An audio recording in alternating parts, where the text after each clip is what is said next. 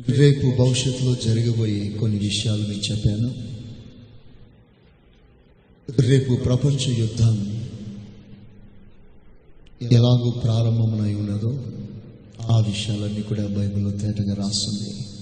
ఆగ్ర రాజ్యాల పతనం చాలా తేటగా మనకు కనిపిస్తుంది. ప్రభు రాకడికి ఒక సూచన ఉంది.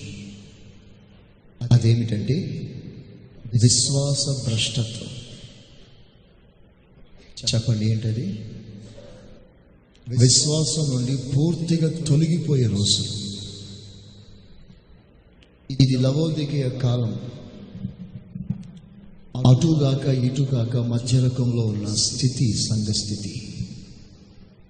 ఇటు పూర్తిగా వేడిగా లేరు అటు పూర్తిగా చల్లగానూ లేరు.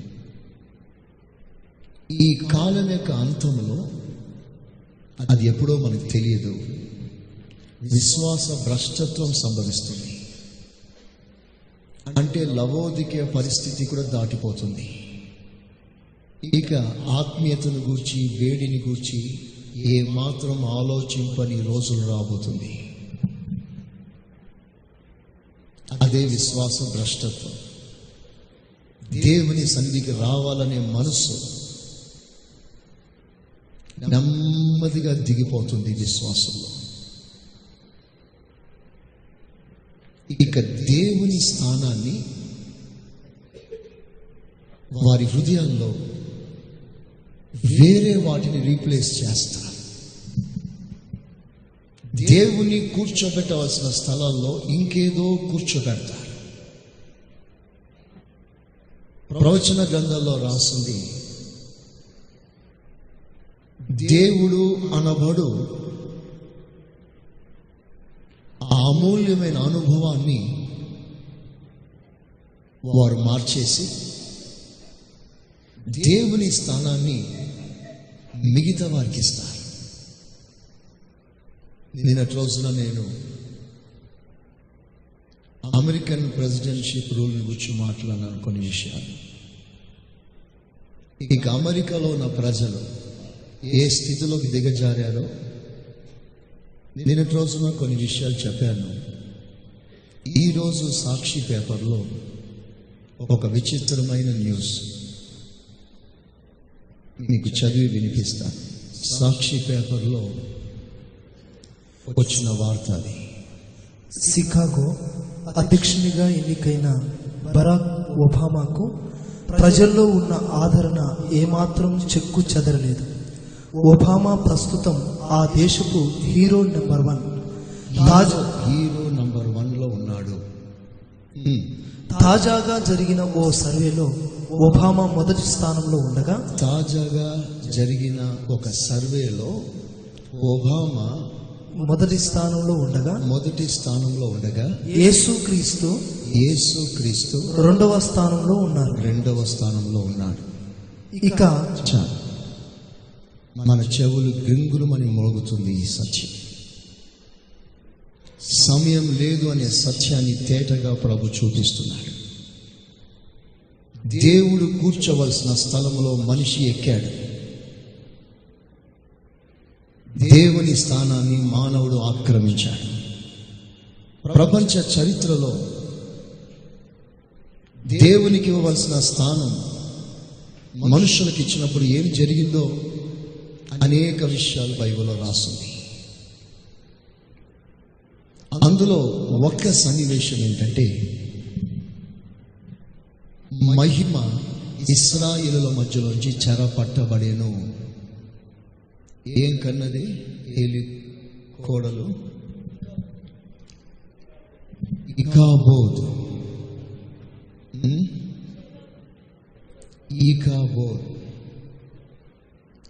అంటే ప్రభావం వెడలిపోయింది అని అర్థం. ఎక్కడి నుండి? ఇస్రాయేలు వారి మధ్యలో దానికి కారణం ఏంటి? దేవుని స్థానాన్ని మనుషులు ఆక్రమించారు. దేవునికి చెందవలసినవి మనుషులు తమ కొరకు తీసుకున్నారు. ఆ రోజుల్లో ఏలి పిల్లలు ఎంత దుర్మార్గులయ్యారంటే బలి అర్పించి దేవునికి బలి అర్పించి దేవునికి అనుగ్రహిస్తున్న ఇస్తున్న సమయంలో ఏలి పిల్లల్ని మనుషుల్ని పంపిస్తారు. పంపించి ఆ బలి మాంసంలో వెంటనే పంపించమని అంటున్నారు యాజకుల పిల్లలు అని.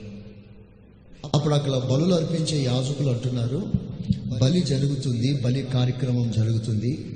దేవునిది దేవునికి ఇచ్చిన తర్వాత మీ వాటా మీకు ఇస్తాము అని యాజకులు అంటారు. అందుకు ఏలి పిల్లలు అంటారు ముందు మాకివ్వండి తర్వాత దేవునికి. దేవునికి బలి ఇస్తూ ఉన్న సమయంలోనే వారు తీసుకెళ్ళిపోయారు. మాంసం ఉడకలేదు దేవునికి నైవేద్యం పూర్తి కాలేదు. కాకమునిపే వారు తమ పిల్లల కొరకు తీసుకుని వెళ్ళిపోయారు. ఈ విషయాన్ని ఏలి సరి చేయలేకపోయాడు దేవుని కంటే తన పిల్లలకి ఎక్కువ స్థానం ఇచ్చాడు ఇదే కారణం వలన ఇస్రాయేల్ మధ్యలో దేవుని మహిమ చెరపట్టబడింది. దేవుడు వెళ్ళిపోయాడు ఆ దేశాన్ని విడిచిపెట్టి వెళ్ళిపోయాడు. ఆనాడు ఇస్రాయేల్ జీవితంలో ఇది వాస్తవ విధి అయితే ఈనాడు కూడా అదే ప్రిన్సిపల్ మీద దేవుడు పనిచేస్తున్నాడు. ఎన్నటికి నీ చెరగని ఒక వాక్కు దేవుడిచ్చాడు. నన్ను ఘనపరచు వారిని నేను ఘనపరుస్తాను నాకు స్థానం లేనప్పుడు నేను అక్కడ ఉండను. దేవుడు అక్కడి నుంచి వెళ్ళిపోతున్నాడు. అమెరికాకు ఒక పేరు ఉండేది. అమెరికా అనేసరికి ఒక మాట స్లోగన్ మాదిరిగా ఉందనేటోళ్ళు. God bless United States of America అంటారు. దేవుడు దీవించిన పట్టణము అనేది కానీ ఈనాడు పరిస్థితి మారింది. ఇప్పుడు అమెరికాలో టాప్ లిస్ట్లో జీసస్ కాదు ఒబామా ఉన్నాడు. ఇది పతనానికి విశ్వాస భ్రష్ట భ్రష్టత్వానికి ఒక అర్థం పట్టిన ఒక రుజువు. అందుమూలంగా మనం ఏం గ్రహిస్తున్నామంటే ప్రభు రాకడ చాలా సమీపముగా ఉంది. దేవునికి స్తోత్రం చెప్పండి. చెప్పండి గట్టిగా. ప్రభు ఎంత సమీపంలో ఉన్నాడో ప్రభు తెలియచేస్తున్నాడు. అందుకే ఘనమైన దానిని దేవునికి అర్పించినప్పుడు శ్రేష్టమైనది ఘనమైనది తన కొరకు మానవుడు తీసుకున్నప్పుడు అక్కడే దేవుడు తీర్పును ప్రకటిస్తున్నాడు. ఇప్పుడు కొన్ని విషయాలు నేను చెప్తాను. ఒక అరగంట మీతో మాట్లాడతాను. హెబ్రిలకు రాసిన పత్రిక పదవ అధ్యాయం ముప్పై ఏడో వాక్యం. ఇక కాలము బహు కొంచెముగా ఉన్నది. ఇక కాలము బహు కొంచెముగా ఉంది. వచ్చుచున్నవాడు వచ్చుచున్నవాడు ఆలస్యము చేయక వచ్చును. ఆలస్యం చేయక వచ్చును. నా ఎదుట నా ఎదుట నీతిమంతుడైన వాడు. నీతిమంతుడైన వాడు విశ్వాస మూలముగా జీవించును. విశ్వాస మూలముగా జీవించును. కానీ కానీ అతడు వెనుక తీసిన ఎడల. అతడు వెనకకు తీసిన ఎడల అతని ఎంత నా ఆత్మకు సంతోషం ఉండదు. అతని ఎందు నా ఆత్మకు సంతోషం ఉండదు. చాలు ఇప్పుడు మీరు జాగ్రత్తగా వినండి. చాలా ప్రాముఖ్యమైన విషయం. ఒక్కొక్క రోజు ప్రభు రాకడికి మనం ఎలాగ సిద్ధపడాలో ఒక్కొక్క కోణంలో దేవుడు మనతో మాట్లాడుతున్నాడు. అందుకే దేవుడు ఒక్క చోట కాదు ప్రభు రాకడిని గురించి రాస్తుంది. బైబుల్ పండితులు అన్నారు మూడు వందల ముప్పై మూడు ప్రవచనాలట ప్రభుని గూర్చి రాకడని కూర్చున్నాయి క్రొత్త నిబంధనలో రాయబడిన ప్రతి పుస్తకంలో రాకడను గురించి దేవుడు ప్రస్తావిస్తున్నాడు. పౌలు గారు రాసిన పద్నాలుగు పత్రికల్లో దేవుడు ఖచ్చితంగా ఆ విషయాన్ని ప్రస్తావించాడు. యోధా పత్రికలో ఉన్న ఒక్క అధ్యాయంలోనే ఆ ఇరవై ఐదు వచనాల్లోనే రెండు సార్లు దేవుడు ప్రస్తావిస్తున్నాడు. అంటే దేవుడు ఆ రాకడికి ఎంత ఇంపార్టెన్స్ ఇస్తున్నాడో మీరు చూడండి. తన రాకడను గూర్చి ప్రభు అంత ఇంపార్టెన్స్ ఇచ్చి పరిశుద్ధ గ్రంథంలో అంత తేటగా రాసి ఉంచితే మనం ఎంత ఇంపార్టెన్స్ ఇస్తున్నాం? ప్రభు రాకడను గూర్చి మనం ఎన్నిసార్లు ఆలోచిస్తున్నాం? ప్రభు రాకడను గూర్చిన ఆలోచన మిమ్మల్ని వేధించట్లేదు. అందుకనే మందిరాలు ఈ రోజులు అనేక ప్రాంతాల్లో ఖాళీగా ఉంటుంది. మందిరాలు ఎందుకు ఖాళీగా ఉంటున్నాయి? ప్రజలు రావటానికి అవకాశం సమయం వారికి దొరకట్లేదు. ఎందుకు దొరకట్లేదు? భోజనం చేయటానికి సమయం లేదా? ఉద్యోగం చేయటానికి సమయం లేదా? షాపింగ్ చేయటానికి సమయం లేదా? నిద్రపోవటానికి సమయం లేదా? మాట్లాడుకోవటానికి వారికి సమయం లేదా? ఆడుకోవటానికి వారికి సమయం లేదా? ఇన్ని సమయం ఉండగా ప్రభు సన్నిధికి రావడానికి వారికి ఎందుకు సమయం లేదు? అంటే వారు దేవునికి ప్రాముఖ్యత ఇవ్వట్లేదు.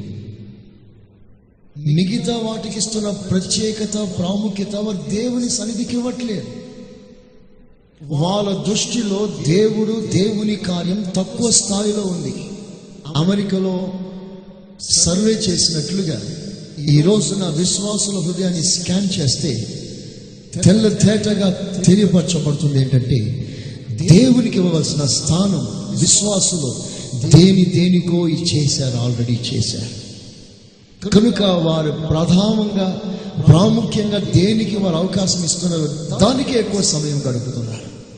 ఒక విషయం ఆలోచించేయండి విశ్వాసి. టీవీల ముందు ఎంత గంటలు గంటలు కూర్చుంటాడు గంటలు గంటలు కూర్చుంటాడు టైం తెలియట్లేదు దానికి.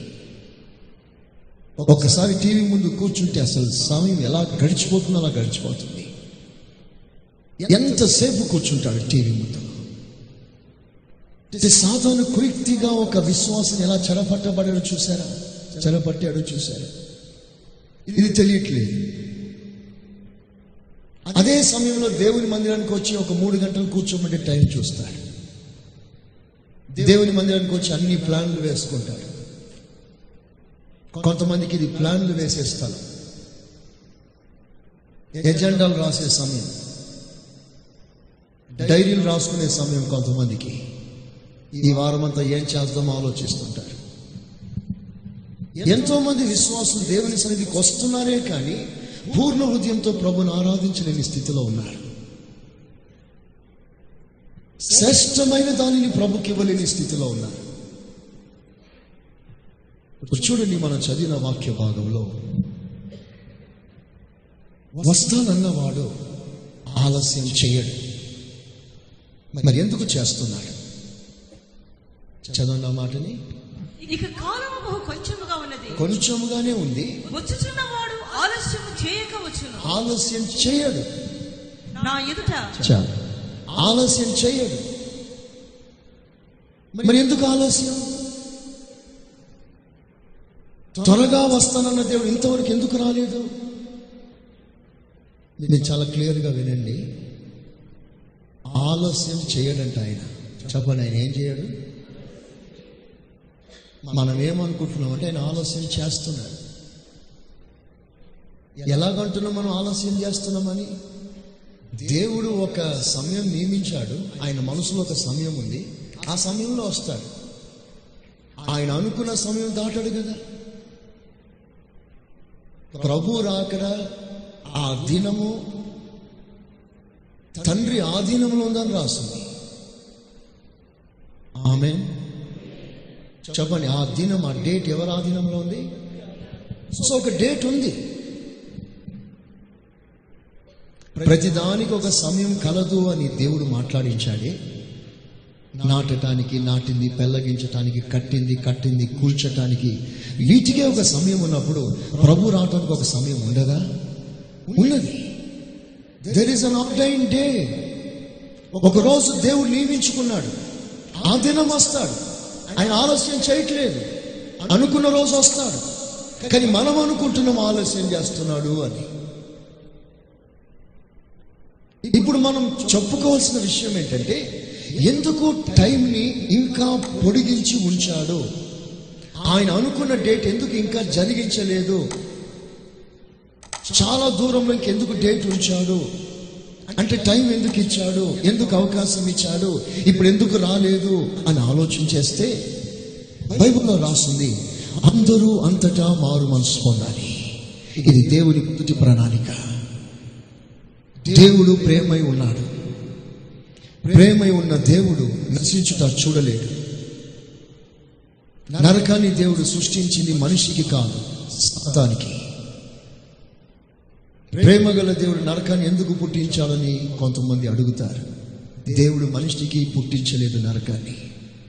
నరకము పుట్టింది సాతానికి వాని దూతలకి. అయితే వాని మార్గంలో నడిచి అందులో పడుతున్నాడు మానవుడు. అది పడకూడదు అని దేవుడు ఆశించి ఇచ్చయించి మనస్సు గలవాడై ప్రతి వాడు నరక మార్గమును తప్పించబడాలని తన ప్రాణమే ఇచ్చాడు. ఇంకేం చేశాడు? సేవకుల్ని పంపించాడు. ఇంకేం చేశాడు? అభిషేకం ఇచ్చాడు. ఇంకేం చేశాడు? ప్రతిరోజు హెచ్చరిస్తున్నాడు. టీవీల్లో అదే రేడియోలో అదే పత్రికల్లో అదే ఆరాధనకు వస్తే అదే సభలోకి వెళ్తే అక్కడే ఆత్మీయులు కలిస్తే అదే బైబుల్ చదివితే అదే. రోజు రోజు నేను హెచ్చరిస్తున్నాడు రోజు రోజు నేను సంధిస్తున్నాడు నీవు మార్గం మరలు మనస్సు మార్చుకో. ప్రభు వైపు తిరుగు. నరక ప్రయాణం చేయవద్దు. నాశనం అవుతావు. ప్రభు ప్రతిసారి ఖండిస్తున్నాడు హెచ్చరిస్తున్నాడు. కానీ మానవుడు వినిపించుకోవట్లేదు వాడు వినిపించుకోవట్లేదు అని దేవుడు హృదయాన్ని కఠినపరుచుకోలేదు. మానవుడు తలుపు తీయలేదని దేవుడు వెంటనే వెళ్ళిపోలేదు. చేతులు చాపి పిలిచినప్పుడు నువ్వు రాలేదని చేతులు ముడుచుకోలేదు. తలుపులు తెరిచినప్పుడు లోనికి రాలేదని తలుపులు వేయను లేదు. ఇదే మన దేవుని ప్రేమ. స్తోత్రం చెప్పండి. శబ్దం గట్టిగా. శబ్దం గట్టిగా. దేశమే తెలియదా నీకు? కోపమే రాదా నీకు? దేశమే తెలియదా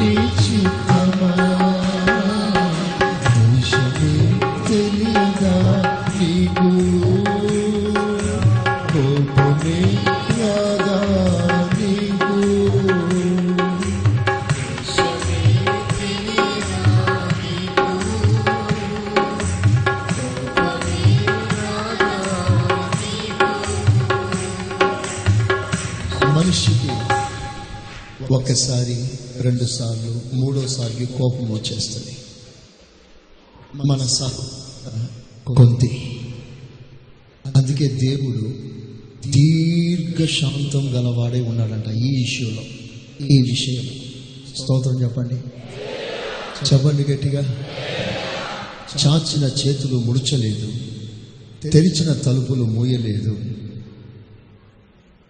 తట్టడం మానలేదు పెందల కాడ లేచి నేను హెచ్చరించడం మానలేదు. దర్శనంలో కలలో వాక్యములో స్వప్నంలో అనేక రీతుల్లో నేను వెంటాడుట ప్రభు మానలేదు. దేవుని ప్రేమ ఎంత గొప్పది.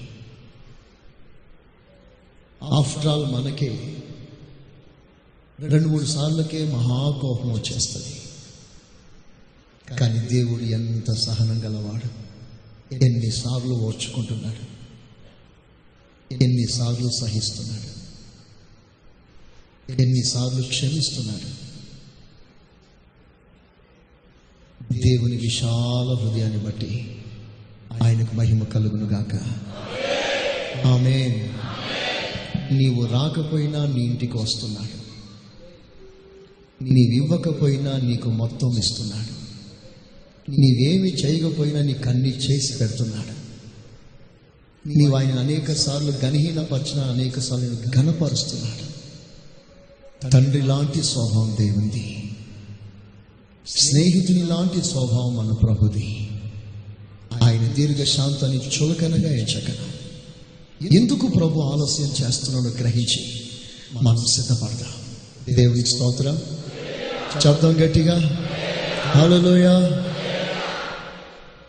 అందరూ అంతటా మారు మనసు పొందాలని ప్రభు ఇష్టపడుతున్నాడు అందుకని ఈ రోజున సువార్త ర్యాపిడ్ స్పీడ్లో వ్యాపిస్తుంది. అనేక ప్రాంతాల్లోకి వెళ్ళిపోతుంది సువార్త. నిషేధించబడిన ప్రాంతాలు కూడా దేవుడు ఆయా సమయాల్లో వారికి సువార్తను ప్రకటించడానికి అవకాశం ఇస్తున్నాడు ఇది ఒక భాగం. మరో భాగం.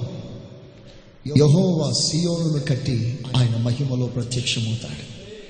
ఆమె హలో ఎప్పుడు ఆయన ప్రత్యక్షం అవుతాడండి సియోను కట్టబడిన తర్వాత తన ప్రణాళికలో ఉన్న సేవకుల సంఖ్య పూర్తయిన తర్వాత ప్రతిదానికి ఒక కొలత ఉంది. ఎరుషులేమి కొలమన్నాడు దేవుడు. కొలబద్దం చేతికిచ్చాడు. బంగారు కొలబద్దనిచ్చి కొలవమన్నాడు. కొలుస్తాడు. విశ్వాసులకు ఒక సంఖ్య ఉంది. దైవ సేవకులకు ఒక సంఖ్య ఉంది. ఆ సంఖ్య పూర్తి కావడంతోనే ప్రభు ప్రత్యక్షమవుతాడు. ప్రభు రాకడను ఆశించే వాళ్ళు ఏమని ప్రార్థన చేయాలంటే అందరూ అంతటా మారు మనసు పొందే విషయంలో విగ్రహారాధికులు మనసు మార్చే విషయంలో మనం మొదట ప్రయాసపడాలి. రెండవదిగా సేవకులను లేపండి అని ప్రార్థన చేయాలి. ఆమె నీ ఇంట్లో ఒక సేవకుడు ఉండి ఆ సేవకును కట్టి పెట్టుకుంటే నీవు ప్రభు రాకడను ఆపుతున్నావు. ప్రభుకు నువ్వు అడ్డుగా నిలిచావు. సేవకుల సంఖ్య పూర్తి కాకుండా నీవు నీ పిల్లవాడిని నీ కుమార్ని నీ కుమార్తెను ఆపేశా ఇంకేదో చేయించాలనుకుంటున్నా దేవుని ప్రణాళిక ఒకటైతే నీవు మరొకటి అనుకుంటున్నా నీ పిల్లల ద్వారా దేవుడు ఒకటి చేయాలనుకుంటే నువ్వు మరొకటి చేయాలనుకుంటున్నావు. అంటే మన దేవునికి ఎదురు తిరుగుతున్నాము అని అర్థం. తిరగబడుతున్నాము అని అర్థం. దైవ చిత్తానికి మనం పూర్తిగా సమర్పించట్లేదు అని అర్థం. నిన్ను బట్టి ప్రభు ఆలస్యం చేస్తున్నాడు. ఇంకా మన సంఘంలో ఇలాంటి ప్రతిష్ట కలిగిన కుటుంబాలు ఎవరైనా ఉంటే దేవుడు మీతో కలలోనైనా స్వప్నంలోనైనా ఏదో రూపకంగా దేవుడు మాట్లాడితే ఎవ్వరికి లేని తలంపులు దేవుడు మీ పిల్లలకి ఇస్తే. ఒక్కసారి మీరు ఆలోచించే ఈ రోజుల్లో భయంకరంగా పాపం పెరిగిన రోజుల్లో సేవకు వెళ్ళాలనే తలంపు స్వతగా వాళ్ళలో కలిగిందా? ఎవరికుంటుంది ఈ తలంపు? మంచి ఉద్యోగం చేయాలి పెళ్ళి చేసుకోవాలి మంచిగా సంపాదించాలి సుఖంగా బ్రతకాలి అని అందరూ కోరుకుంటారు. ఇవన్నీ మానుకొని దేవుని సేవ చేయాలనే తలంపు వాళ్ళు వచ్చిందంటే అది వాళ్ళలో వాళ్ళు కలిగింది కాదు. దేవుడు వారిని వేరు చేస్తున్నాడు. ఒకనొక పట్టణంలో నుండి ఒకనొక ఇంటిలో నుంచి దేవుడు తన కొరకు మనుషుల్ని కొంటాడట. తన కొరకు మనుషులు వేరు చేసుకుంటున్నాడు. మనం వారిని ఆపకూడదు. దేవుడికి స్తోత్రం. హలలుయా హలలుయా సేవకుల సంఖ్య పూర్తి కావాలి. నంబర్ త్రీ సంఘానికి ఒక పరిపూర్ణత రావాలి. సంఘం క్రీస్తులకు కలిగిన సమానమైన పరిపూర్ణతలోకి సంఘం ఎదగాలి. ప్రభు ఎందుకు రాలేదు అంటే సంఘం ఇంకా పరిపూర్ణతలోకి రాలేదు. మనం అటు అటే ఉంటున్నాం. లోతులోకి రావట్లేదు. సరైన తీర్మానంలోకి రావట్లేదు. తెలుసు వాక్యం తెలుసు. ప్రభులో ఏ విధంగా జీవించాలో తెలుసు. అయినను మనం ప్రభుకు దూరంగా నిలుస్తున్నాం. అన్ని విషయాలు. ఒకసారి మీరు ఆలోచన చేయండి. ప్రభు వస్తున్నాడని తెలుసు కదా? తెలుసు. మరి ఎంత నిర్లక్ష్యం చేస్తున్నావు నీవు? ఎంత నిర్లక్ష్యం చేస్తున్నావు? ఆలోచిస్తున్నావు? దేవుడు నీకు సమయం ఇచ్చాడు అవకాశం ఇచ్చాడు వాహనం ఇచ్చాడు ఆరోగ్యం ఇచ్చాడు వసతులు ఇచ్చాడు. మందిరానికి దగ్గరలోని నేను పెట్టాడు. ఎందుకని? దేవుని ప్రణాళిక ఎంత గొప్పది. నేను ఒక ఎడారిలో పెట్టలేదే. ఎంతో మంది విశ్వాసులు ఎన్ని ఫోన్లు చేస్తున్నారు ఆత్మీయమైన సంఘం లేక బోధ లేక వాక్యం లేక అంగలారుస్తున్న ఫోన్లు వందలు వస్తున్నాయి మాకు లెటర్లు వస్తున్నాయి. మా ప్రాంతంలో ఆత్మీయ సహవాసం లేదయ్యా. ఇక్కడి నుంచి ట్రాన్స్ఫర్ అయిన వాళ్ళు బయటికి వెళ్ళినప్పుడు ఏడుస్తున్నారు. మాకు ఇలాంటి సంఘం దొరకట్లేదు అని వేదన చెందుతున్నారు. దేవుడు ఇచ్చాడు. ఒక మంచి సంఘాన్ని ఇచ్చాడు. దినదిన అభివృద్ధి పొందే సంఘాన్ని ఇచ్చాడు. మీ కొరకు రాత్రి పగులు ప్రార్థన చేసే సేవకులు ఇచ్చాడు. ఈ మందిరంలో మానక ఇరవై నాలుగు గంటలు విశ్వాసుల సంపూర్ణత కొరకు ప్రార్థన చేసే ఒక సంఘం దేవుడు మీకు ఇచ్చాడు. బైబిల్లో రాసింది వారు రే అయినా పగలైనా మౌనంగా ఉండరు అని రాస్తుంది ఆమెనండి చవండి గట్టిగా. విశ్వాసుల సంపూర్ణత కొరకు పోరాడేవాడిని దేవుడు మీకు ఇచ్చాడు. ఉన్నతమైన ఉపదేశాన్ని కనిపెట్టి పొంది మీకు అందించే సేవకుల్ని మీకు ఇచ్చాడు. దేవుడు మీకు తక్కువ చేయలేదు. ఓ ప్రక్కన మీకు ఆశీర్వాదం ఇచ్చాడు. యలోక పరంగా మరో ప్రక్కన సమీపంలో మిమ్మల్ని పెట్టాడు. మరో ప్రక్కన అవకాశం ఇచ్చాడు. ఎందుకు మనం ఉపయోగించుకోకూడదు? ఎంత నిర్లక్ష్యం చేస్తున్నాం మనం? ఎక్కడికో వెళ్ళటానికి వెళ్ళిపోతున్నాం. కానీ మందిరానికి రావటానికి మనం చాలా లక్ష్యం చేస్తున్నాం. అందుకే నేను మరలా అంటున్నాను ఇది దిద్దుబాటు కాలం దీన్ని దిద్దుకుందాము అంటున్నా స్తోత్ర. చూద్దాం గట్టిగా. హాలలోయ హాలలోయ హాలలోయ భీకర రూపము దాల్చిన లోకము మృంగుటకు నన్ను సమీపించగా.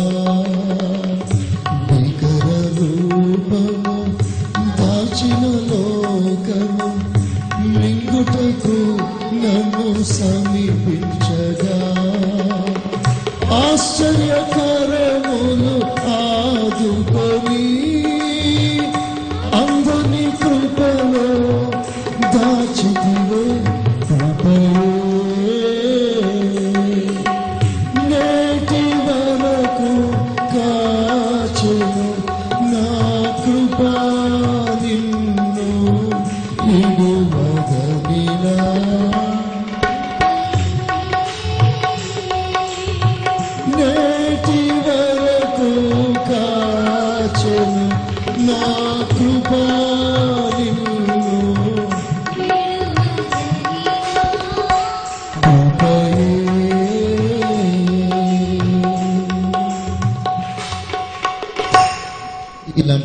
మనం సరి చేసుకొని మనం సిద్ధపడదాం.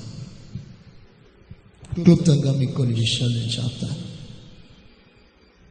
వచ్చుచున్నవాడు ఆఫ్ చేసేది వచ్చుచున్నవాడు ఆలస్యం చేయక వస్తాడు. వచ్చుచున్నవాడు ఆలస్యం చేయకవచ్చును వచ్చును. నా ఎదుట నీతిమంతుడైన వాడు నా ఎదుట నీతిమంతుడైన వాడు విశ్వాస మూలముగా జీవించును. విశ్వాసమూలంగా జీవించు ఇప్పుడు వినండి మీకు ఒక విషయం చెప్తాను వచ్చుచున్నవాడు ఆలస్యం చేయక వస్తాడు అని రాకడను గురించి ప్రస్తావిస్తూ వెంటనే రాస్తున్నాడు నీతిమంతుడు విశ్వాస మూలముగా జీవిస్తాడు. ఒకసారి మీరు ఆలోచన చేశారా? ప్రభు రాకడికి విశ్వాసంలో జీవించే జీవితానికి ఏం సంబంధం? ప్రభు రాకడికి అన్ని జీవితాలతో సంబంధం కాదు. విశ్వాసంలో జీవిస్తున్న వారితో సంబంధం ప్రభు రాకడ. ఆమెనండి. చెప్పండి గట్టిగా. చెప్పండి గట్టిగా. విశ్వాసం మూలముగా ఒక బ్రతుకు ఉంది. ఆ బ్రతుకుతోనే ప్రభు రాకడికి సంబంధం. తిని తాగి దేవుని మర్చేవాడికి ప్రభు రాకడికి సంబంధం లేదు. ప్రభు రాకడికి విశ్వాసానికి ఎంత సంబంధం? ఏమిటా సంబంధము అని కింద రాస్తున్నాడు. అది కూడా చెప్పండి. అతడు వెనుక తీసిన ఎడల అతడు వెనక తీసిన ఎడల అతని ఎందు నా ఆత్మకు సంతోషం ఉండదు. సంతోషం ఉండదు. అయితే అయితే మనము నశించు నశించుటకు నశించుటకు వెనుక తీయువారము కాము గాని వెనుక తీయవారము కాము కాని ఆత్మను రక్షించుకొనుటకు ఆత్మను రక్షించుకొనుటకు విశ్వాసం కలిగిన వారమై విశ్వాసం కలిగిన వారమై ఉన్నాము. ఉన్నాం అక్కడ రెండు పదాలు మీరు నోట్ చేసుకోండి. నశించుట రక్షించుకొనుట. పెరిష్ అండ్ సేవ్ ప్రభు రాకడ వస్తుంది. ప్రభు రాకల్లో ఒక గుంపు నశిస్తున్నారు. ఒక గుంపు రక్షించబడుతున్నారు. అంటే కొనిపోబడుతున్నారు. ఇది కడపటి రక్షణ. దేహ విమోచన అను రక్షణ. సో ప్రభు రాకుల్లో రెండు కార్యాలు జరుగుతుంది. ఒకరు నశిస్తున్న గుంపు. రెండు ఎత్తబడిన గుంపు. విడవబడుట ఎత్తబడుట. ఇప్పుడు మీకు అర్థం పట్టినట్లుగా చెప్తా. ఎవరు ఎత్తబడుతున్నారు? ఎవరు నశిస్తున్నారు? వెనుకకు తీసిన వారు నశిస్తున్నారు. వెనుకకు తీసిన వారు. ఏం వెనుకకు తీశారు?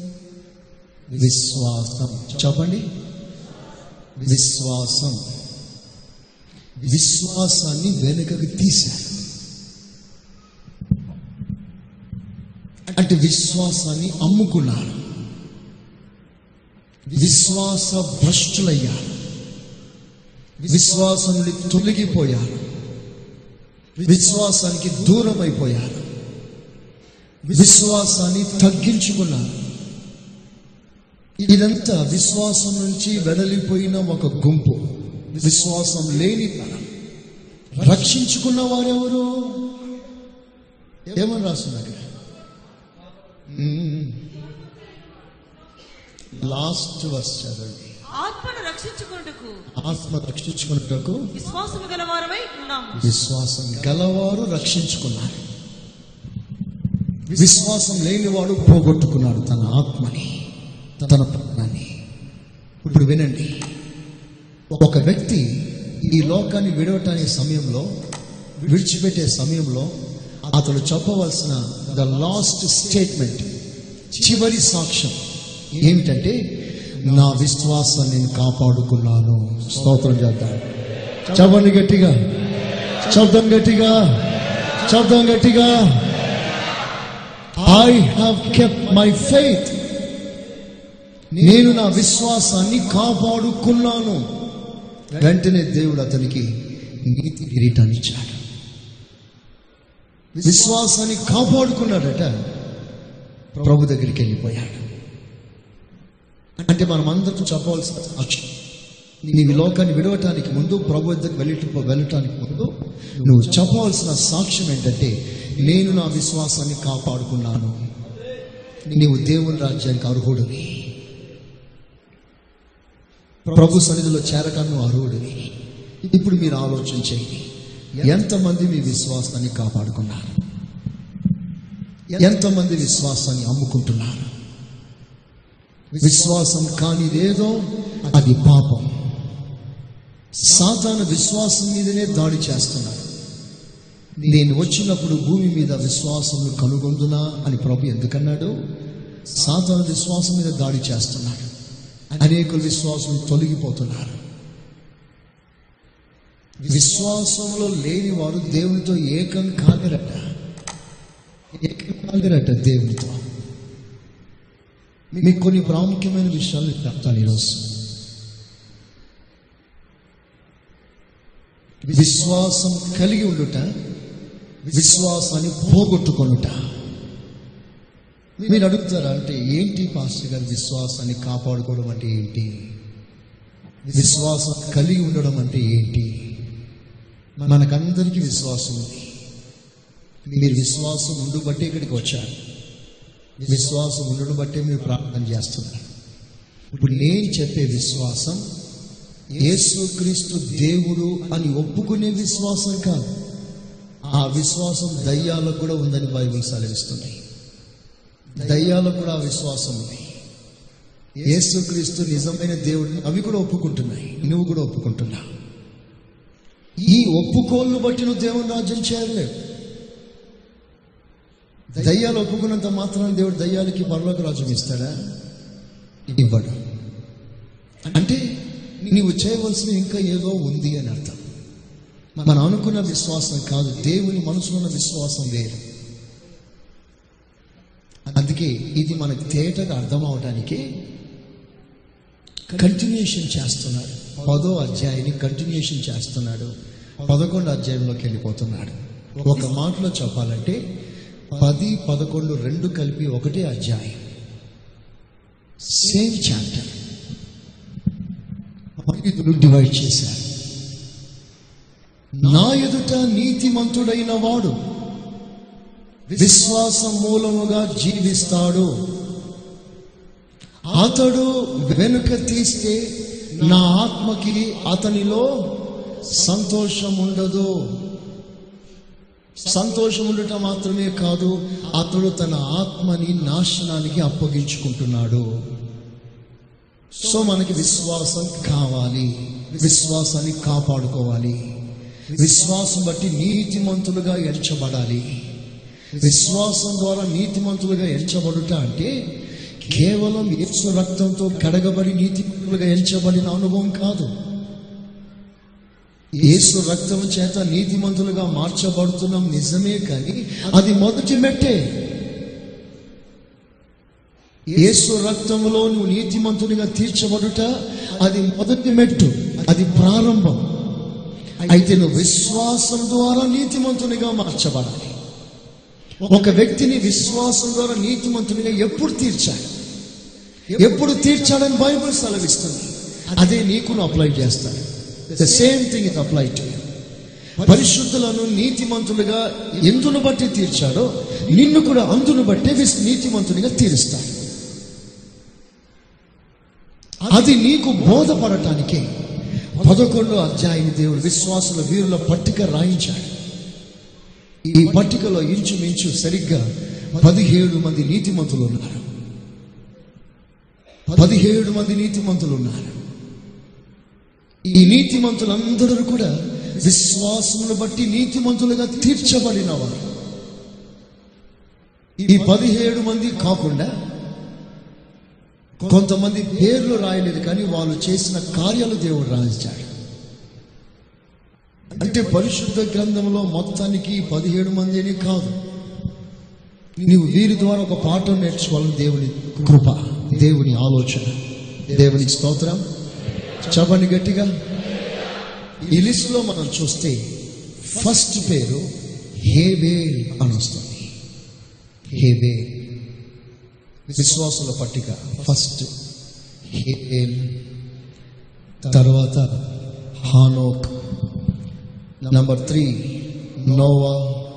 Number four Abraham. Number five Sarai.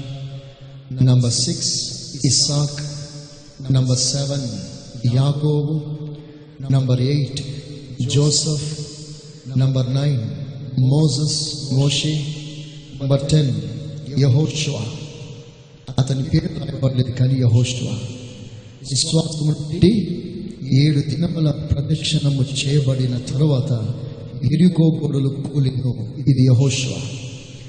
ఎంతో నంబర్ నంబర్ వన్ హేబేల్ నంబర్ టూ హానోక్ త్రీ నోబా four Abraham five Sarah six Isaac seven యాకోబ్ ఎయిట్ జోసఫ్ నైన్ మోషే టెన్ యహోషువా eleven Rahab twelve Samson thirteen యఫ్తా fourteen దావీదు fifteen Samuel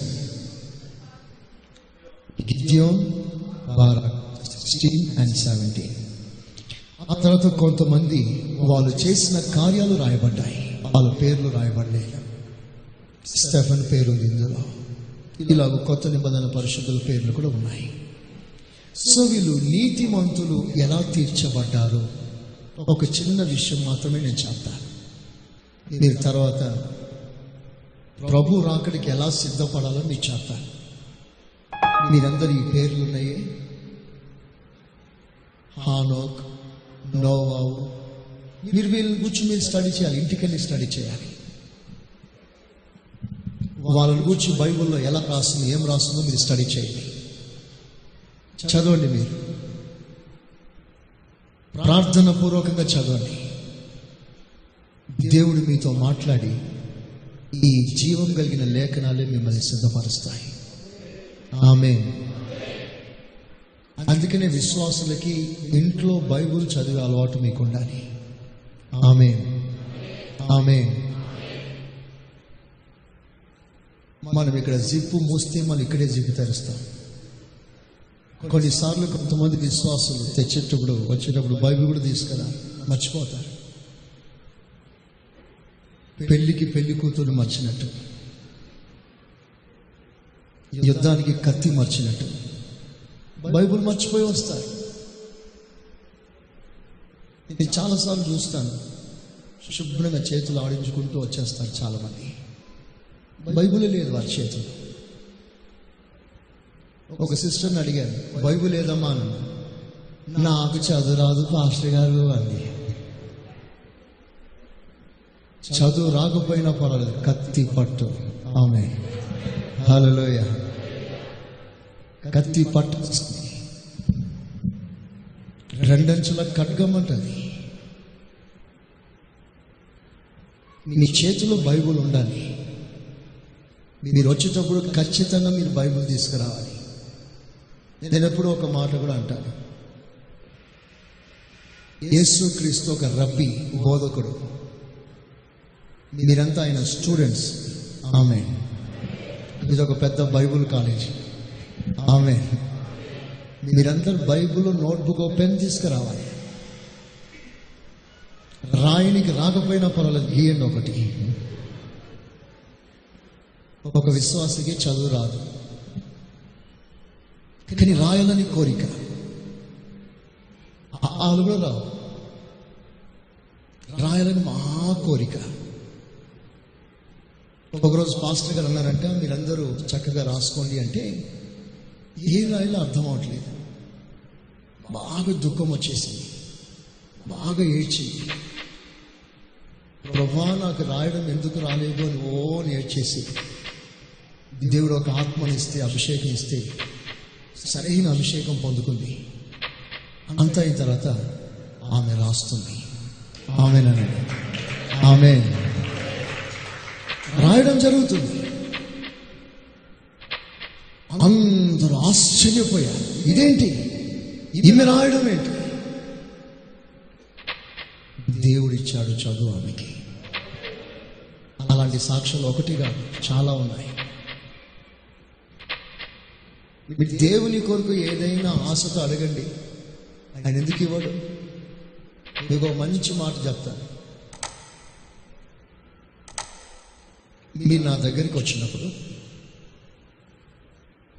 ఒక లక్ష రూపాయలు మీకు ఇవ్వగలను అనుకోండి. అందుకని రాకండి అలాగూ. మీరు వస్తే ఒక లక్ష రూపాయలు ఇవ్వగలను అనుకోండి. లక్ష రూపాయలు ఇవ్వగలిగిన వాడిని ఒక వంద రూపాయలు ఇవ్వలేనా? చెప్పండి. ఇస్తానాయన. బైబిల్లో రాస్తుంది ఆయన మన కొరకు తన కుమారునే ఇచ్చి ఉండగా ఇంకేమి ఇవ్వడు? ఆమెనంద. చెప్పండి గట్టిగా. తన శ్రేష్టమైన కుమారునే చేశాడు ఇంకేమి ఇవ్వడు? ఇస్తాడు. నువ్వు అడుగు. నువ్వు అడుగుట వల్ల ఆయన సంతోషం పరిపూర్ణం అవుతుంది ఉపవాస పండుగలో ఇంకో లిస్ట్ రాసుకోండి. ఏజెండా రాయమన్నాను మిమ్మల్ని? ఇంకో లిస్ట్ రాసుకోండి. చదువు రాని వాళ్ళందరూ రాసుకోండి. నాకు చదువు దయచేయి ప్రభువా. ఆమె అలా చేసి మీరు ఏం చేయాలి? దేవుడు అద్భుతంగా దేవుడు నాకు చదువు ఇస్తాడని మీరు అనుకోవద్దు. మీరు కొంచెం ప్రయాసపడండి. ఏమిటంటే ఎలాగైనా మీరు బైబుల్ చదవగలగాలి. ఆమె మీకు అట్లా చదవాలని ఆశ వచ్చి నన్ను అడగండి. మేము ఇక్కడ ఒక చిన్న స్కూల్ ఏర్పాటు చేస్తాను. టీచర్లు కూడా రెడీగా ఉన్నారు మీకు. ఆమె అడల్ట్ ఎడ్యుకేషన్. మీకు చదువు నేర్పిస్తాను బైబుల్ చదువుదా? ఆమె హలలోయ ఎక్కడున్నా నేను ఇప్పుడు? మొత్తం మీద విశ్వాసంలోనే ఉన్నాం. హలలోయ హలేలుయ సరే ఇక్కడ హేబేలు గుచ్చుమని చదువుతున్నా. హేబేల్. ఇతడు ఎలా నీతిమంతుడు అయ్యాడు అనే సత్యాన్ని రెండు విషయాలు మీకు చెప్తాను. చూడండి మన చరిత్రలోకి వెళ్ళిపోతే ఆదాముకి ఇద్దరు కుమారులు ప్రారంభంలో. చెప్పండి వారి పేర్లు? ఏబేలు కయ్యి ఒక రోజున వీరిద్దరు దేవునికి బలులు అర్పించారు. ఇద్దరు దేవునికి బలులు అర్పించినప్పుడు దేవుడి హేబేలు బలిని అంగీకరించాడు. కయ్యను బలిని నిరాకరించాడు.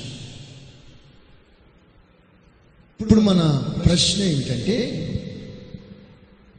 ఏవేలు బలిని దేవుడు ఎందుకు అంగీకరించాడు?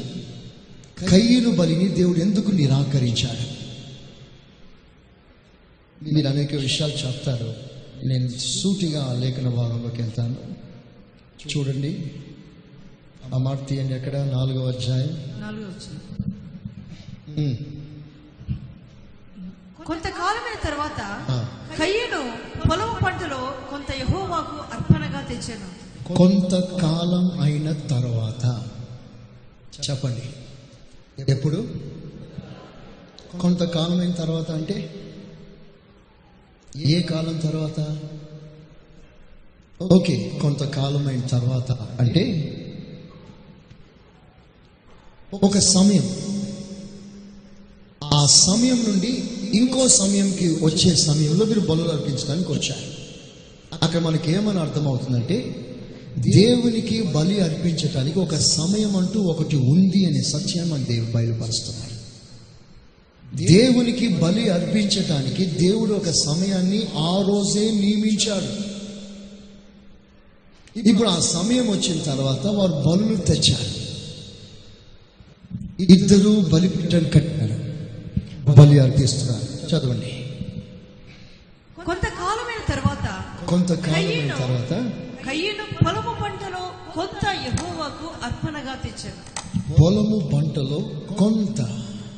ఆ, హేబేలు కూడా తన మందలో తన మందలో తొలుచూరును పుట్టిన వాటి వాటిలో తొలిచూలు పుట్టిన వాటిలో క్రొవ్విన వాటిని కొన్ని తెచ్చాను క్రొవ్విన వాటిని కొన్ని తెచ్చారు. యహోవా హేబేలును చాలు చాలు ఇక్కడ చూడండి ఇక్కడ. మీరు చెప్పాలి. కైన్ ఏం తెచ్చాడు? చెప్పండి అందరూ చెప్పండి. పొలము పంటలో కొంత తెచ్చాడు ఏ బెల్లం తెచ్చాడు?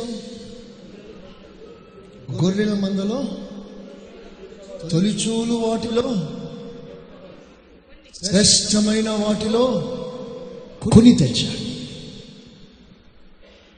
మీకు ఒక అద్భుతమైన విషయం చెప్తాను కయ్యను తన పంట అంటే తన కష్టం తన చెమట తన ప్రయాసం. తన తాను చేసిన దానిని తీసుకొచ్చి బలి అర్పించాడు. అంటే అది తన ప్రయత్నంలోనిది అది తన ప్రయాసంలోనిది అది తాను కష్టపడి చెమట వచ్చి తన ప్రయాసంలో తన ప్రయత్నంలోనిది తెచ్చి అర్పించాడు. కానీ ఏ వేలు తెచ్చింది? తన ప్రయత్నం కాదని దేవుడు కలగజేసిన వాటిలోంచి తెచ్చి ఇచ్చాడు. ఇప్పుడు మీకు డిఫరెన్స్ చూపిస్తున్నాను. One is man's work the second is God's work మానవ పద్ధతి ఒకటి వచ్చింది బలిపీఠం మీదకి. దేవుని పద్ధతి ఒకటి బలిపీఠం మీదకి వచ్చింది. మనుషుని చెమట బలిపీఠం మీదకి వచ్చింది. మనుషుని ప్రయాసం కానిది బలిపీఠం మీదకి వచ్చింది. బైబిల్లో రాసింది. దేవుని సన్నిధిలో ఒక సేవకుడు ముందుకెళ్ళినప్పుడు చెమట పుట్టించింది ఏది? అతడు ధరించకూడదు అని రాసింది. ఉన్ని వస్త్రాలు ధరించకూడదు. ఏస్కేల్లో ఉంటుంది అన్నమాట అంటే దేవుని సన్నిధిలో సముఖంలో ఒక వ్యక్తి చేరినప్పుడు అతడు చెమట పుట్టించినది ఏది ధరించకూడదట.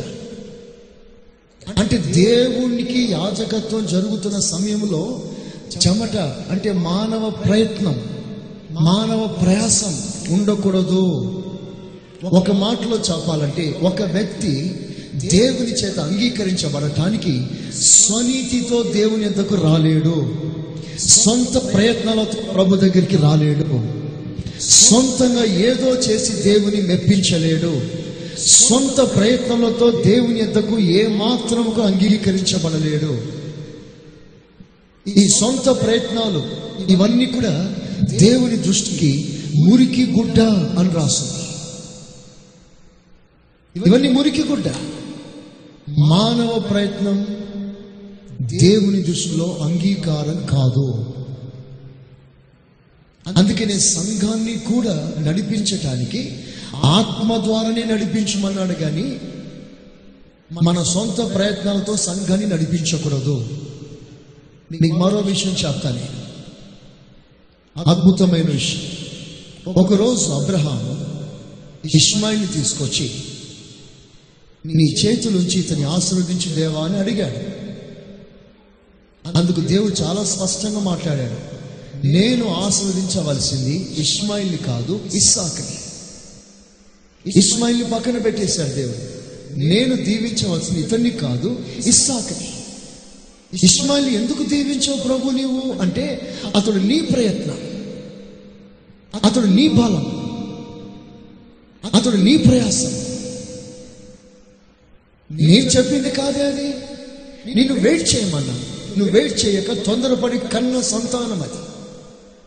నా ప్లాన్ ప్రకారంలో పుట్టిన సంతతి కాదు నీ ప్రయత్నం వల్ల పుట్టిన సంతతి. నేను దాన్ని ఆస్వాదించాను. మరి ఎవరిని ఆస్వాదిస్తున్నావు ప్రభా అంటే నా ప్లాన్ ప్రకారంగా నా ఆలోచన ప్రకారంగా నా బలమును బట్టి కన్న సంతానం. స్తోత్రం చెప్పండి.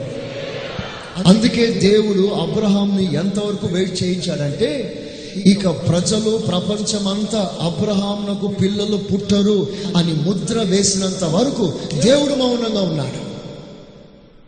ఇక మా ప్రయత్నం లేదు అని వారు ఖచ్చితంగా వాళ్ళు ఒక అవగాహనలోకి వచ్చిన తర్వాత దేవుడు మార్గం తీశారు. ఇప్పుడు చూడండి అబ్రహం యవనంలో ఉన్నప్పుడు వాగ్దానం చేసి ఇచ్చి ఉంటే సాధారణంగా వారు యవనంలో ఉన్నారు కాబట్టి ఇచ్చారు అనుకుంటారు. వారి గర్భం ఉడికిపోయింది. పిల్లలు కనటానికి ఎంత మాత్రం వీలు లేదు సైన్స్ ఒప్పుకోదు చరిత్ర ఒప్పుకోదు ప్రజలు ఒప్పుకోరు అసలు వాళ్ళే ఒప్పుకోరు. అలాంటప్పుడు దేవుని కేవలం దేవుని బలము ద్వారా దేవుని కార్యం ద్వారా చచ్చిపోయిన గర్భాన్ని బ్రతికించి బలము ఉడికిపోయిన గర్భానికి బలాన్నిచ్చి ఒక బిడ్డనిచ్చాడు దేవుడు. ఆమె ఆమె అదిగో ఆ బిడ్డని నేను ఆస్వాదిస్తాను అన్నాడు. అంటే ఒక సత్యాన్ని మనం నేర్చుకున్నాం మానవ ప్రయత్నం మానవ ప్రయాసం దేవునికి అక్కరకు రాదు. మనం ఏది చేసినా దైవ నియమం ప్రకారంగా చేయాలి. సొంత ప్రయత్నాలు చేయకూడదు. మీకు మరో విషయం మీకు చెప్తాను. అర్థం అవటానికి ఆ రోజుల్లో బాబిలోన్లో చదివిపోయిన దేవుని బిడ్డలు కట్టడం కట్టడం ప్రారంభించారు. ఎలా కట్టాలని తీర్మానం చేసుకున్నారంటే రాళ్ళకు ప్రతిగా ఇటుకలను చేసి కాల్చి కడదాము అన్నారు. చూడండి ఒకసారి ఆ మాట చదవండి. ఆది కాండం పదకొండవ అధ్యాయం మూడో వాక్యం. మనం ఇటుకలు చేసి బాగుగా కాల్చుదాం రండని. ఒకరితో ఒకడు మాట్లాడుకున్నది. రాళ్ళకు ప్రతిగా ఇటుకలను చాలు. మీరు చెప్పాలి దేనికి ప్రతిగా ఇటుకలు? చెప్పండి గట్టిగా. రాళ్ళు దేవుని సృష్టి. ఇటుకలు మానవ సృష్టి. ఇటుకలు మనిషి తయారు చేసింది రాళ్ళు దేవుడు తయారు చేసింది. ఇప్పుడు దేవుని పద్ధతిని మానవ పద్ధతితో రీప్లేస్ చేస్తున్నాడు. అదే బ్యాబిలోన్ అది కూలిపోతుందే కానీ నిలవదు. ఇప్పుడు నేను చెప్తున్నాను సంఘమైన విశ్వాసి అయినా అది ఏ సేవ అయినా సరే దేవుని ప్రణాళిక చొప్పున కట్టక దేవుని ప్లాన్ చొప్పున కట్టక దేవుని ఆత్మ చేత కట్టక నీవు సొంతంగా ఏదో చేయాలని సాధిస్తే నీవు కట్టలేవు నీవు కూల్చుకుంటా. ఈనాడు ఎంతో మంది సేవకులు సేవకులు ఎంతో మంది మందిరాలు కడుతున్నారు. మందిరం అంటే ఇది కాదు సేవ. సేవ కడుతున్నారు. కానీ ఎలా కడుతున్నారు సేవ? ఆత్మ ద్వారా జరుగుతున్న సేవనే నాది. ఎంతమంది దైవ సేవకులు సేవలో అభిషేకం లేకుండా సేవ చేసేవాళ్ళు ఎంతమంది లేరు. ఆ రోజుల్లో గుడారంలో అభిషేక తైలాన్ని తీసుకొని గుడారంలో ఉన్న ప్రతి ఉపకరణాన్ని అభిషేకించాలి. నీళ్ళు చల్లి అభిషేక తైలాన్ని చల్లి ప్రతి వస్తువుని అభిషేకించాలి. అభిషేకించిన తర్వాత మిగిలిన అభిషేక తైలంతో అందులో పరిచర్య చేసే సేవకుని అభిషేకించాలి. సో అభిషేక తైలం గుడారంలో ఉన్న ఉపకరణాలను అభిషేకించి దైవజనుని అభిషేకించింది. అంటే ఆ మాటకు అర్థం ఏంటంటే అభిషేకించబడిన గుడారానికి అభిషేకించబడిన సేవకుడు అవసరం. స్తోత్రం చెప్పండి. చెప్పండి గట్టిగా. అభిషేకం లేని సేవకుడు సంఘాన్ని కట్టలేడు. మనుషుని కూర్చిన సంగతులు మనుషుని ఆత్మకు తెలుస్తుంది. దేవుని కూర్చిన సంగతులు దేవుని ఆత్మకే తెలుస్తుంది. ఆ ఆత్మ గలవాడవై నీవు సేవ చేస్తేనే దేవునికి చెందిన ఈ సేవ ఈ సంఘం అనగా శరీరం అనబడుతున్న సంఘానికి ఏమి చెప్పాలి ఎలా చేయాలి ఆ ఆత్మ ద్వారానే దేవునికి ఆలోచన ఏ ఆత్మ ద్వారా సంఘం పుట్టిందో ఆ ఆత్మ నీలో లేకపోతే నువ్వు సంఘాన్ని కట్టని అందుకే నేను మీ సువార్త చెప్పటానికి కూడా మీకు అభిషేకం కావాలి. బైబుల్ సెలవిస్తున్న మాటది త్వరగా అభిషేకం పొందుకొని మీరు సువార్తకు వెళ్ళాలి. ఆమె చదువు గట్టిగా. హలోయ చూసారా కయ్యను తన ప్రయత్నముతో దేవుని సమీపించాడు. హేబేలు దేవుని పద్ధతితో దేవుని సమీపించాడు. మీకు మరో విషయం నేను చెప్తాను అది అది అది. ఓకే. ఇప్పుడు వినండి. మంచి పాయింట్ చెప్పారు. ఆదాము అనేక సార్లు బలులు అర్పిస్తూ వచ్చాడు. ఇది మనకు ఎలా తెలుస్తుందంటే జగత్ ఉత్పత్తి మొదలుకొని వధింపబడుచున్న గొర్రెపిల్ల అంటే ఒక్కసారి వధింపబడలేదు అనేక సార్లు వధించబడింది. దేవుడు కూడా గొర్రెపిల్లను బలి అర్పించి జన్మపు చొక్కాయిని తొలగించాడు ఆదాం అవ్వలకి. ఈ విషయాలు కయ్యతో ఏవెలతో దేవుడు ఆదాం చెప్పుకోలేదా? నానా మనం దేవునికి బలి అర్పించి దేవుని ఆరాధన చేయాలని అనేక సార్లు చెప్పాడు. ఇది దేవుని క్రమం దేవుని పద్ధతి అని ఆదాం చెప్పి ఉంటాడు. చెప్పి ఉంటాడని ఎలా ఖచ్చితంగా చెప్తున్నామంటే వీళ్ళ తరువాత నోవా ఉన్నాడు. వీళ్ళ తర్వాత హానోకున్నాడు వాళ్ళే దేవుని సమీపించారే. మరి నోవావు దేవునికి బలి అర్పించాడు నోవాకి ఎలా తెలుసు? ఆదాం చెప్పాడు ఇప్పుడు నోవాకే చెప్పినప్పుడు కైని చెప్పి ఉండడా? చెప్పాడు చెప్పినప్పుడు ఆ క్రమాన్ని ఎందుకు పాటించాలి మీరు చెప్పిన పాయింట్కి దేవుడే సమాధానం ఇస్తున్నాడు ఏమన్నా తెలిసిన? నీవు సత్క్రియ చేయలేదు అన్నాడు. చెప్పండి ఏమన్నాడు? ఏ క్రియ చేయలేదు? చాలు చాలు సత్క్రియ చేయలేదు అనేసాడు అది మరి తనకున్నది అది నిజమే. తను అర్పించాడు. కానీ నువ్వు సత్క్రియ చేయలేదు. అంటే మంచి కార్యం చేయలేదు. ఏదో చేసావు కానీ మంచి కార్యం చేయలేదు. మంచి కార్యం ఏది? నువ్వు బలి అర్పించాల్సింది. రక్తం ప్రోక్షించాల్సింది. మరి తన దగ్గర లేదు అని అనుకుందామా?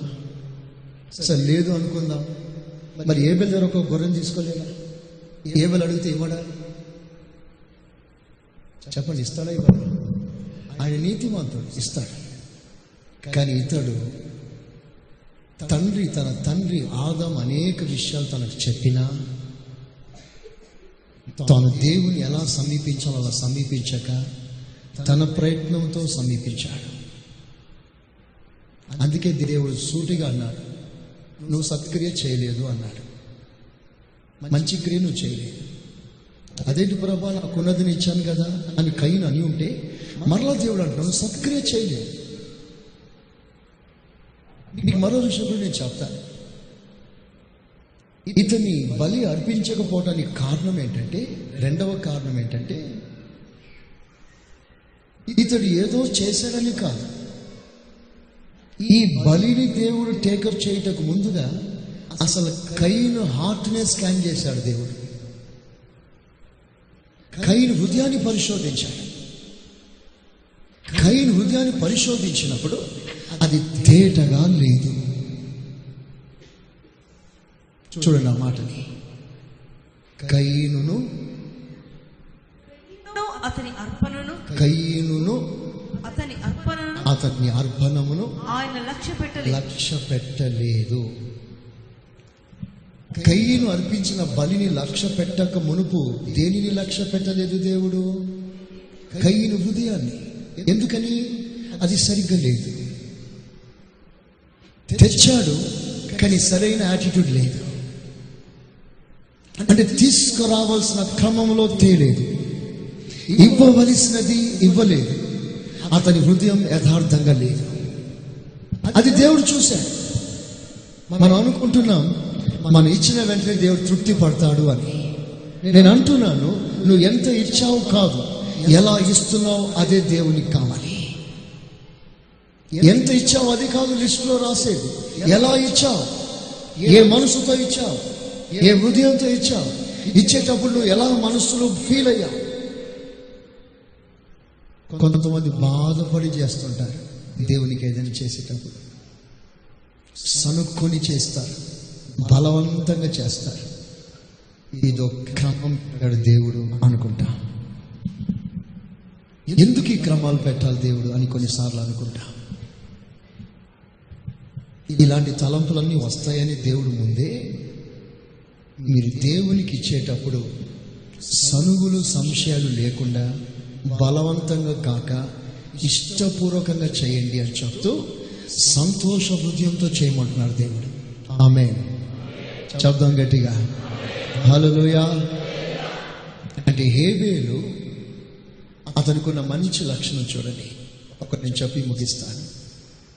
దానిని ఆత్మదేవుడు పౌలు గారికి బయలుపరిచాడు. ఎంతో కాల వ్యవధిలో ఉన్న దైవజనుడు పౌలుకి బయలుపరిచాడు ఏమని బయలుపరిచాడంటే విశ్వాసమును బట్టి హేబేలు కయ్యును కంటే మరి శ్రేష్టమైన ఏంటది? శ్రేష్టమైననా మరి శ్రేష్టమైన విశ్వాసమును బట్టి హేలే- హేబేలు కయ్యను కంటే శ్రేష్టమైన శ్రేష్టమైన బలిని దేవునికి అర్పించాడు ఇప్పుడు వినండి అతనికి కలిగినదే ఇచ్చినాడు అని మనం అనుకుంటుంటే ఇక్కడ దేవుడు దాన్ని మరలా పాయింట్అవుట్ చేస్తున్నాడు. ఏమని? కయ్యను ఇచ్చిన దానికంటే హేబేలు శ్రేష్టమైనది ఇచ్చాడు. అంటే మనకేమని అర్థమవుతుంది?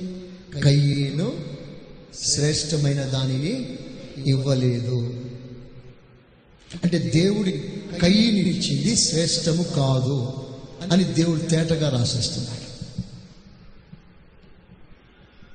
కయ్యను కంటే శ్రేష్టమైంది దేవుడు హేబేలు దేవునికి ఇచ్చాడు. అందుకే దేవుడు హేబేల్ని ఆస్వాదించాడు ఘనపరిచాడు. ఈ కయ్యను హృదయాన్ని మీరు చూస్తే ఒక్క విషయం మీరు ఆలోచన చేయండి. దేవుడు ప్రత్యక్షంగా మాట్లాడి తిరిగి సంచరించిన రోజుల్లో జస్ట్ అప్పుడప్పుడే అప్పుడే ఆదాము ఇద్దరు కుమారులను కన్నాడు కయ్యను ఏబేలు. తను దేవునితో మాట్లాడిన అనుభవాలు నడిచిన అనుభవాలు అవన్నీ ఫ్రెష్గా ఉన్నాయి. తాజాగా ఉంది ఇంత తాజాగా ఉన్న రోజుల్లోనే కయ్యూలో మూర్ఖత్వం చూశాను. అది నిజంగా నేను ఆలోచిస్తున్నాక నాకు అంతు పట్టట్లేదు ఆ విషయం. కయ్యనికి అంత మొండి హృదయం ఎలా వచ్చింది? అంత దేవునికి సమీపముగా ఉన్న మనిషి కయ్యను అసలు దేవుని స్పర్శను అనుభవించిన ఆదామండి అతని కడుపులో పుట్టిన మొదటి కొడుకు కయ్యను దేవుని చెయ్యి చెయ్యి పట్టి నడిచిన ఆదామి కడుపులో ఫస్ట్ పుట్టినవాడు. ఎంత వైరాగ్యం ఉండాలి? ఎంత రోషం కలిగి ఉండాలి? నా దేవుడు ఫెయిల్ నా తండ్రి ఫెయిల్ అయిపోయాడే.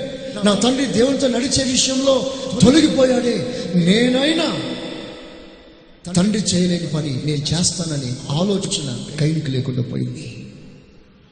అంటే సాతాను ప్రారంభంలోనండి మనిషి ట్రాక్ని డైవర్ట్ చేశాడు. నువ్వు దేవుని ఎద్దకు వెళ్ళు బలి అర్పించు కానీ దేవుని పద్ధతిలో కాదు నీ సొంత పద్ధతిలో అర్పించమని ఒక ఒక ప్లాన్ పూర్తిగా సాతాను ఆ కైన్ యొక్క హృదయాన్ని బట్టి ప్రేరేపించగా అతను దానికి లోనై దేవుని క్రమం కాక మానవ పద్ధతిని బట్టి దేవునికి బలి అర్పించి నిరాకరించమంటాడు తర్వాత అతను క్రోధం చూశారా? కోపం వచ్చేసిందంట. తమ్ముని మీద కోపం వచ్చేసిందంట. అసలు అది సహజమైన? సమంజసమేనా? తమ్ముడి మీద ఎందుకు కోపం రావాలి అతనికి? దేవుడి మీద కోపం రావాలి. తమ్ముడు ఏం చేశాడు? తమ్ముడు ఏం చేయలేదు. కోపం వచ్చేసింది. పగబట్టాడు. అసూయ పట్టాడు. అతనితో మాట్లాడి అతను చంపేశాడు. చంపేసి పారిపోతున్నాడు. ఇక్కడ విషయం మీకు చెప్తాను. వాళ్ళంట అర్పణములు తెచ్చారట. దేవుని సన్నిధిలోకి తెచ్చారట. దేవుని సన్నిధిలోకి తెచ్చినప్పుడు వారి అతని బలి నిరాకరించబడినప్పుడు దేవుని సన్నిధిలో నుంచి పారిపోయారట అంటే ఆ రోజుల్లోనే దేవునికంటూ ఒక సన్నిధి ప్రత్యేకంగా ఉంది. ఆమెనండి గట్టిగా? చెప్పండి గట్టిగా. అక్కడికే వెళ్ళారు బలు అర్పించటానికి. అక్కడి నుంచే కయ్యను పారిపోయారు. ఇప్పుడు ఒక విషయం ఆలోచన చేయండి. ఆదిలోనే ప్రారంభంలోనే దేవుని అంటూ ఒక ప్రత్యేకమైన స్థలం ఒకటి ఉండింది దేవునికి బలి అర్పించడానికి ఆరాధించటానికి దేవుని కలుసుకోవటానికి ఒక సమయం ఒక స్థలం దేవుడు నియమించాడు. అది ఎలా కంటిన్యూ అవుతూ వచ్చిందో చూసారా తర్వాత అది మందిరముగా ఆ తర్వాత తర్వాత అలాగ అలాగ అలాగ వచ్చేసి ఇప్పుడు సంఘముగా మారింది. అందుకే ఈ సంఘం ఏమిటో తెలుసా? దేవుని కలుసుకునే ఇది. ఆమె ఇది దేవుడు నియమించిన దైవ సన్నిధి. ఇక నువ్వు దేవుని దగ్గర మాట్లాడటానికి వస్తున్నావు కలుసుకోవటానికి వస్తున్నావు నీ బలులు అర్పించటానికి వస్తున్నావు. ఇక్కడ ఆత్మ సంబంధమైన బలు చిహ్న బలు స్తోత్ర బలు ఇది అర్పించడానికి మనం ఇక్కడికి వస్తున్నాం ప్రేమైన విశ్వాసం దేవుడు అంగీకరించబడ్డాడు మీకు ఒక విషయం నేను చెప్తాను. విశ్వాసంను బట్టి జరిగిన కార్యాలు చూడండి. ఏ వేలు అంగీకరించబడ్డాడు. రెండు విశ్వాసమును బట్టి హానోకు కొనిపోబడ్డాడు. మూడు విశ్వాసమును బట్టి నోవావు పైకెత్తబడ్డాడు. స్తోత్రం. ఇవన్నీ దేని కంటిన్యూషన్ ప్రభు రాకడ సమీపముగా ఉంది విశ్వాసం గలవాడవైతే ఎత్తబడతావు. విశ్వాసం లేకపోతే విడవబడతావు నశించిపోతావు అంటూ విశ్వాసమును బట్టి కొనిపోబడిన వారి సంఖ్య దేవుడు రాస్తున్నాడు. విశ్వాసమును బట్టి అంగీకరింపబడిన వారి లెక్క రాస్తున్నాడు. ఎంత కంటిన్యూషన్ చూసారా? ఒక మాటలో చెప్పాలంటే ఏ వేలు విశ్వాసంను బట్టి తనకున్న అర్పణ మాత్రమే కాదు తన ప్రాణాన్ని అర్పించేశాడు. ఆమె ఏ the very first work the very first martyr దేవునికి ఒక గొర్రె పిల్ల మాత్రమే కాదు కొన్ని తెచ్చారంట. ఒకటి కాదు కొన్ని తెచ్చారట. కొన్ని తెచ్చినన్ని ఎలాంటిదంటే నేను అనుకుంటాను ఆ మందులోకి వెళ్ళి ఉంటాడు. వెళ్ళుండి ఇట్లా చూసి ఇది బాగుందా? ఆ బాగుంది. దీన్ని కట్టి పెడతాడు. మరలా లోపలికి వెళ్తాడు. వెళ్ళి ఏ గొర్రె బాగుందంత పరీక్ష చేస్తాడు. పరీక్ష చేసి బాగున్న గొర్రెలన్నీ తీసుకొచ్చి దేవునికి బలి అర్పించాడు. స్తోత్రం? అలాగే జరిగింది. మందలోనికి వెళ్ళినప్పుడు ఆ మందులో శ్రేష్టమైనది ఏదో అది తీసుకొచ్చి అర్పించాడు. కొన్నిసార్లు కొంతమంది నాతో అంటుంటారు ఏమని పాస్టర్ గారు వీడు ఎందుకు పనికిరాడండి? వీడు చదువు పనికిరాడు చెప్పిన మాట విన్నాడు కనీసం సేవకైనా తీసుకోండి అంటాడు. వాడు ఎందుకు పనికిరాడంట? ఇక్కడికి పనికి వస్తాడు కొంతమంది కొన్నిసార్లు కోడి చచ్చిపోయే పరిస్థితి వచ్చింది అనుకోండి దేవునికి స్తోత్రం. హలెలుయ హలెలుయ చచ్చిపోయే పరిస్థితికి వచ్చినప్పుడు అప్పుడు ఫైతం గుర్తుకొస్తారు. ఒక్కొక్క పాస్టర్ గారు అన్నారు పాతవి ఏవి దేవునికి ఇవ్వకండి అన్నాడు. కొత్తవి వచ్చినప్పుడు పాతవి ట్రాన్స్ఫర్ ఫైతంకి. స్తోత్రం. శబ్దం గట్టిగా. హల్లెలూయా Hallelujah.